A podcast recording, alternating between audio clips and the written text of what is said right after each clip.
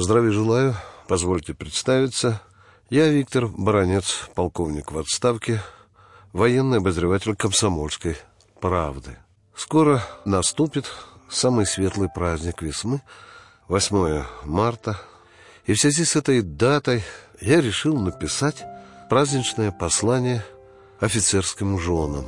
Это моя дань всем боевым подругам офицерского корпуса российской армии, да и советской армии. Это люди, которых я хорошо знал, с некоторыми стоял и состою в родственных отношениях. Да что говорить, давайте лучше послушаем, что у меня на сердце было, когда я писал эти строки. Кто-то сказал, что офицер может лишь в трех случаях становиться на колено перед боевым знаменем, перед матерью и перед родником. А я добавлю и перед женой.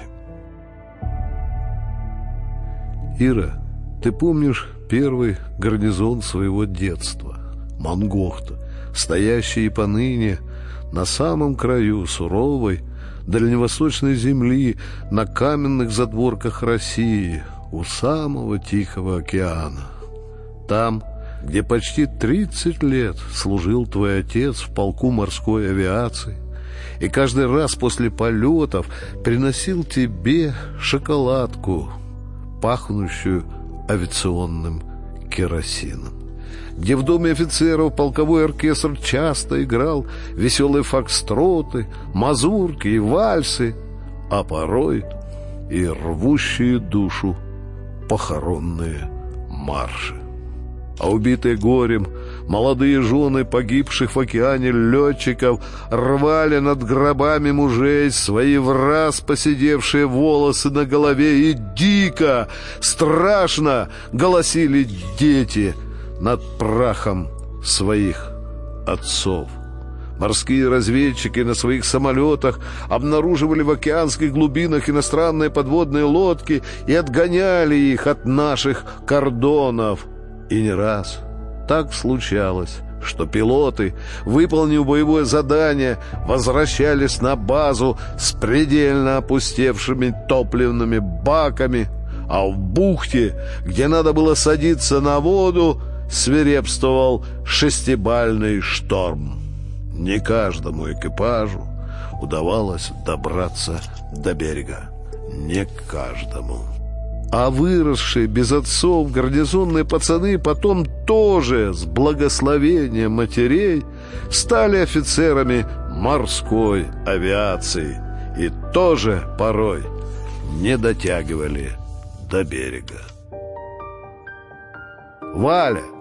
А ты помнишь, как еще первоклассницей в пахнущем сапожным вакса и потом солдатском клубе среди тайги раз двадцать подряд смотрела фильм «Офицеры» и плакала от восхищения высокой красотой офицерской чести в том самом солдатском клубе в забытой богом забайкальской дыре, где тысячу раз показывали фильмы про кочевую и тяжкую офицерскую жизнь.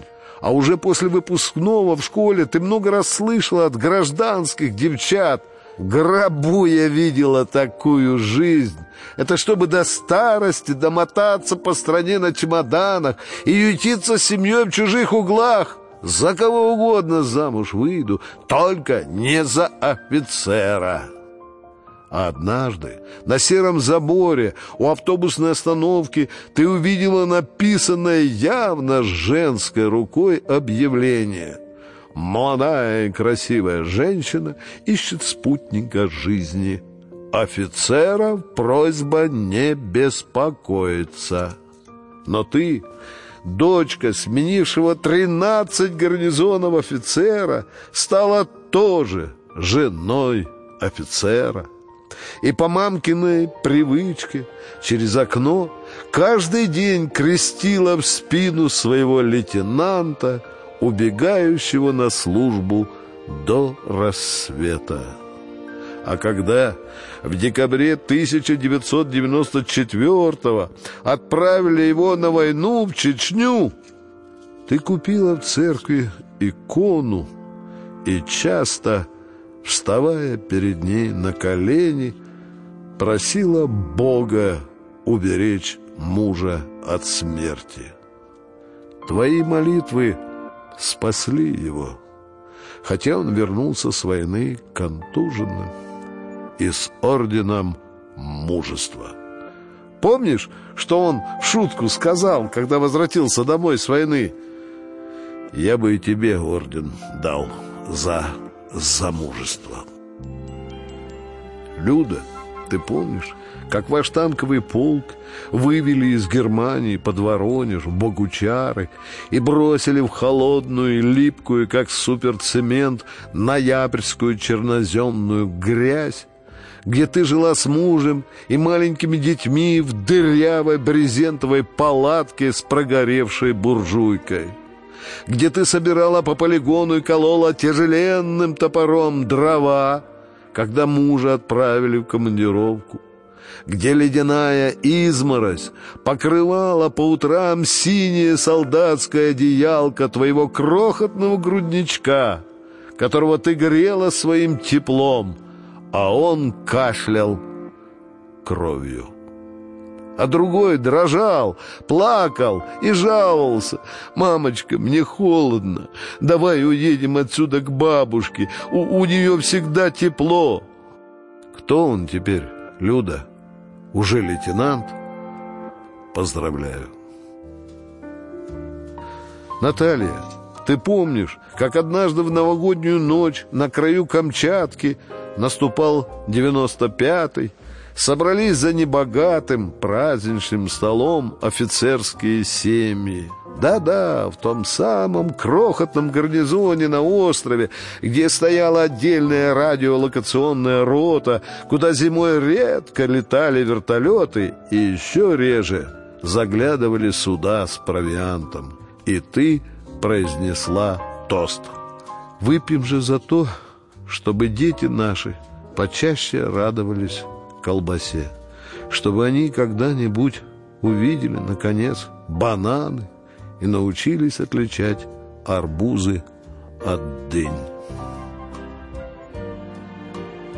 Галя, а ты помнишь, как в середине тех же лихих девяностых мужу, как и всем другим офицерам, в Борзе полгода не платили денежное довольствие, и ты, как и другие офицерские жены, по мамкиному рецепту времен голодовки 1946 года варила суп из лебеды и крапивы, чтобы семья не умерла с голода. Лида, а ты помнишь, ты помнишь, как в те же годы пекла пироги, а ночью оставив деток под присмотром соседки, бегала на железнодорожную станцию к пассажирским поездам, чтобы продать выпечку и хоть немного заработать, чтобы хоть каким-то рублем помочь мужу, которому по три месяца не платили денежное довольствие в полку. Оксана, а помнишь, как ты, беременная, жила с мужем в Приамурской Екатеринославке, а его в тот день отправили на учение, а тебя схватило среди ночи, но не оказалось машины, чтобы довести тебя до роддома. И тогда прапорщик Селюченко завел громко чихающий, провонявшийся дизельной гарью бронетранспортер, положил тебя на замызганный солдатский матрац, накрыл рваными, пахнущие солярой бушлатами и успел таки довести до районного роддома. И ты родила Лёшку. И первой его пеленкой была теплая байковая офицерская портянка мужа, а первой игрушкой — патронная гильза, привезенная отцом с полигона. Лёшка уже служит майором. Как время летит. Продолжение через несколько минут. Здравствуйте, я Татьяна Навка, олимпийская чемпионка по фигурному катанию. Слушайте радио «Комсомольская правда».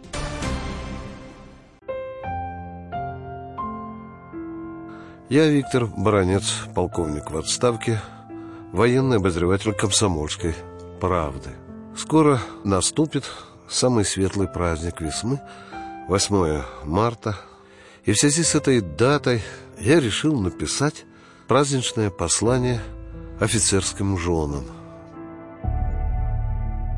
Таисия, а помнишь, э, чем чаще всего пахло в нашем маленьком гарнизоне из окон домов офицерского состава? Жареной картошкой.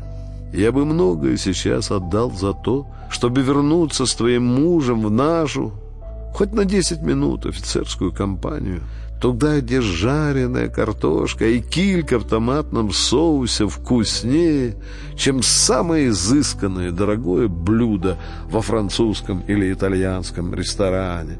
Туда, где слезы наворачивались на глаза не только у офицерских жен, но даже у самых матерых мужиков, когда кто-то из друзей однополчан с семьей уезжал в другой гарнизон. Я тоже переживал такие минуты, когда душу выжигает невыносимая собачья грусть, когда ты потом понимаешь, что не было лучше и чище жизни, чем в этом диком гарнизоне.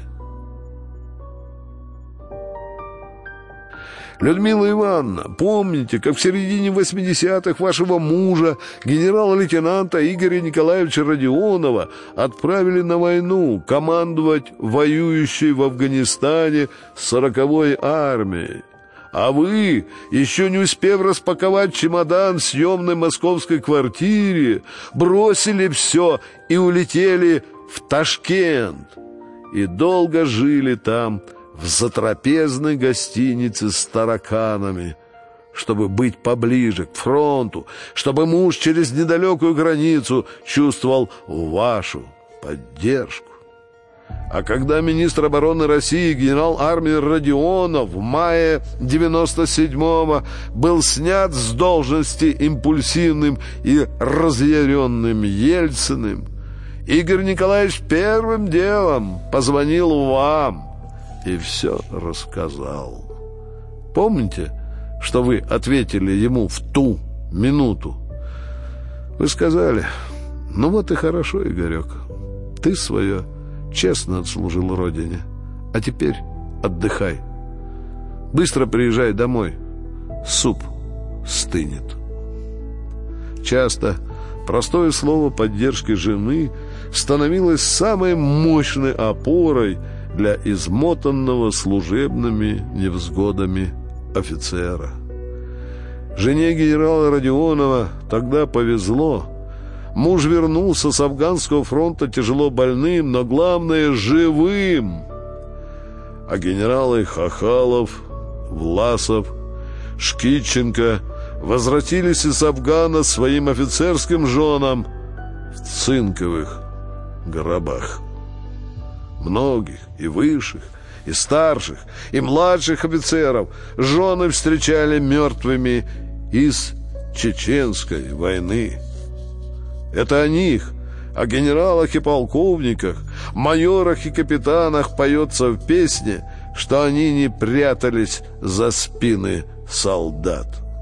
По военным дорогам отцов-офицеров пошли многие сыновья, жены офицеров – и матери офицеров благословляли их на этот жертвенный выбор.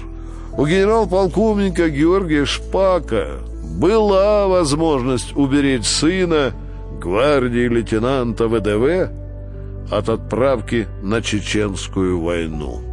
Знакомые жены генерала Аллы Григорьевны Узнав о том, что Олег оказался в пекле войны, удивлялись и намекали. Мол, лучше бы отец отправил сына подальше от беды, куда-нибудь в забайкальскую глубинку. А что было бы тогда с совестью мужа? Как бы я тогда смотрела в глаза матерям простых солдат и офицеров? ответила Алла Григорьевна. Гвардии лейтенант ВДВ Олег Шпак геройски погиб в бою. Единственный сын полковника генштаба Александра Ивановича Иванова тоже погиб в Чечне.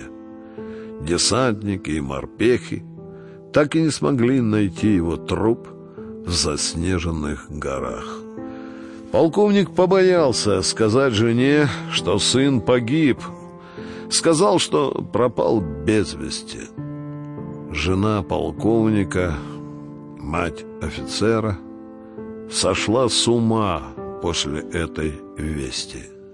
И каждый раз, когда со стола на кухне падал нож, она говорила, «Саша, это хорошая примета. К нам идет мужчина. Наверное, Володя сейчас придет». Но Володя не приходил. Полковник несколько месяцев подряд умышленно сбрасывал нож на пол с кухонного стола. Жена полковника свято верила, что сын вернется домой. Однажды с кухонного стола упала вилка, а вскоре в квартире раздался звонок. Полковник и его жена выбежали к входной двери. По другую сторону порога стояла молодая, красивая, беременная девушка. «Я невеста Володи», — сказала она. «Мы не успели пожениться, но у меня, у нас с Володей скоро будет сын. Я решила, что он тоже будет Володей. Володя вырос, поступил в Суворовское училище, а затем и в высшее военное. Любая война превращает многих офицерских жен во вдов. Сирийская не стала исключением. Стали вдовами жены генерала Асапова и подполковника Пешкова, старшего лейтенанта Прохоренко и майора Филиппова. Я гляжу на вас, девчата, и думаю — за что же вам всем досталась такая каторга с нами? Сколько раз мотала по гарнизонам, а у многих до сих пор нет своего угла? Те девчата, что вышли за гражданских, давным-давно имели крышу над головой, а вас все бросало и мотало и не было своего родного угла, и дети поменяли десять школ, даже имена учителей и друзей не успевали запоминать. А ведь и у вас, и у них могло по-другому сложиться в жизни. И я благодарна молюсь Богу, что все вы есть офицерские жены. Слабые, которых крепче нет и дороже. Однажды на пирушке жена полковника Бориса Михайловича Самсонова предложила «Ну, мальчики, за генералов тыла!» Это о вас, конечно, дорогие, святые мои. И благодарю Бога за то, что быстро вымело из наших семей – слабодушную и неверную накипь, что остались навеки с нами офицерские жены. С праздником вас, дорогие мои!